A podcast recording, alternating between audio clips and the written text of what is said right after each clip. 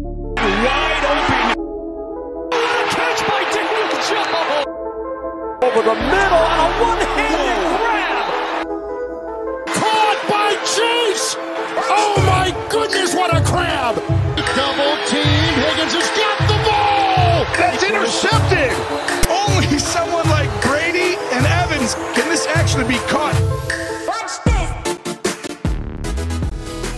Hello and welcome back to Secondary Sideline. I'm your host, Tara Gillespie, and this is NFL 2022 Week 3.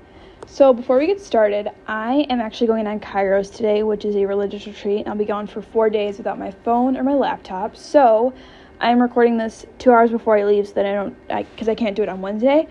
Um, this podcast is not going to be as well structured as normal, so I apologize for that, but we're just going to give you like the quick recap.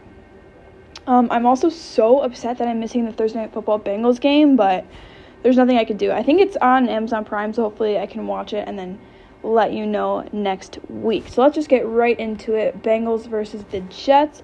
The Bengals offense finally gets a win against New York Jets, 27 to 12.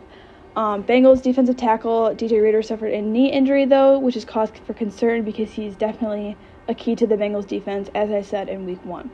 Let's talk about the Jets defense though. The Jets defense should be much better than they currently are now because they're ranked 32nd, so last last year in their defense, and they spent a lot of money to change that, a lot of money to improve. So the Bengals offense should not be able to move through them so easily, but they are. So that has to be looked at.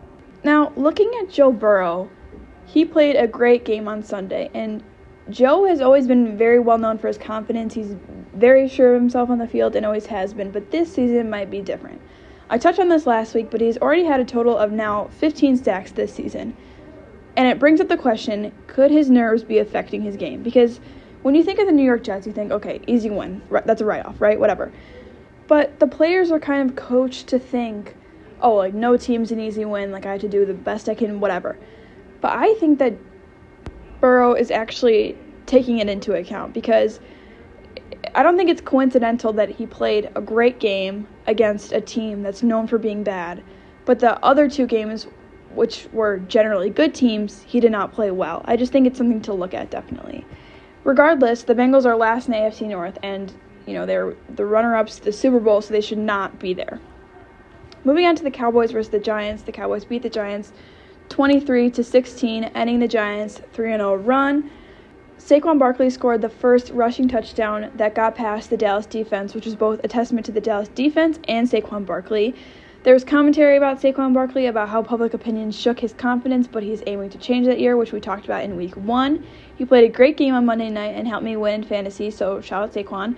Also, it's actually funny because both my running ba- well, one of my running backs in fantasy is Saquon, and the other one is Ezekiel Elliott, and both of them scored touchdowns yesterday. So Guys, if you're listening, thank you very much. Moving on to my guy. I'm honestly a fan page at this point, Micah Parsons. He actually had a cold all week and he was sick, and people weren't sure if you know he was going to make it Monday night. And then that was until he tweeted Michael Jordan's notorious flu game, the food poisoning game, to let everyone know that he was ready to play on Monday night. Parsons said, "Just because you're sick doesn't mean you can't play." And per usual, he had another great game. I I don't know. I've always been a Joe Burrow fan, but now I think I'm a Micah Parsons fan until the day I die. This podcast has really made me realize that. And I don't know. We'll leave it at that. Chiefs Colts.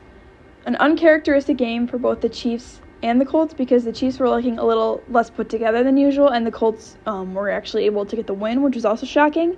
A touchdown in the fourth quarter secured them that win. And I don't think that anyone is a big Matt Ryan guy, but he actually made plays when he needed to. And the Colts defense made plays when they needed to. The one big topic, though, is the Colts offensive line because they are the highest paid in the NFL. They don't act like the highest paid in the NFL. They're still not outstanding, very good, but you wouldn't think that if you didn't know that, if that makes sense. The biggest story from this game, though, Kansas City releases kicker Matt Ammendola he just didn't perform as well as he should on Sunday, and I mean that's really all there is to it. Raiders, Titans. Raiders are now 0 and 3. Question is, does that immediately remove them from the playoff conversation altogether? Not impossible, extremely unlikely. So it's kind of a, a weird thing because the Raiders upgraded their coaching staff and they acquired Davante Adams, who was the best wide receiver in the NFL last year, I believe. So they should just not be this deep in. And they marketed it very much so like, oh, this is our year. We were in the playoffs last year, so now we're using this momentum. But it just does not look like that. So what changes will have to be made going forward is what the Raiders really need to look at. Other than that, Tennessee played very well. Derrick Henry played very well. Moving on to Chicago versus Houston.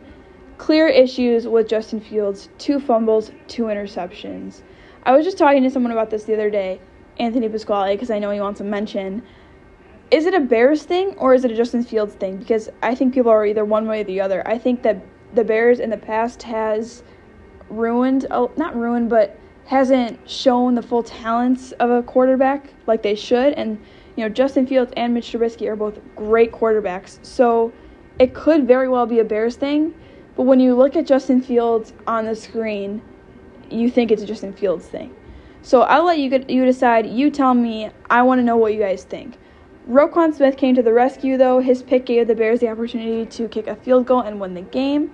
It's a good win for the Bears, and the Bears have a good standing record, two and one. But it probably shouldn't have been as close as it was against the Texans. I think the Bears need to really figure out their offense and figure out how to move forward. Miami Dolphins versus Buffalo. I did not expect the win for Miami, to be quite honest, because I just think that Buffalo is so good. But I think Miami wins are something that we have to get used to going forward. They are one of the two teams who are undefeated this year so far, alongside the Philadelphia Eagles. I already talked about them last week, but their offense is something special. Could they possibly be a Super Bowl contender? I don't know. I wouldn't bet against it. So before we go, I do want to just go over the main injuries. I feel like there were so many injuries this week, but the main ones are definitely Mac Jones with an ankle injury, Dave Montgomery with an ankle and knee injury, and AJ Green with a knee injury. So I will try to keep you updated on that. I'm sorry we had to go so soon, but I have a Spanish test in eight minutes, so this is what we're working with here. Um, thank you so much again for listening, and I will see you next week.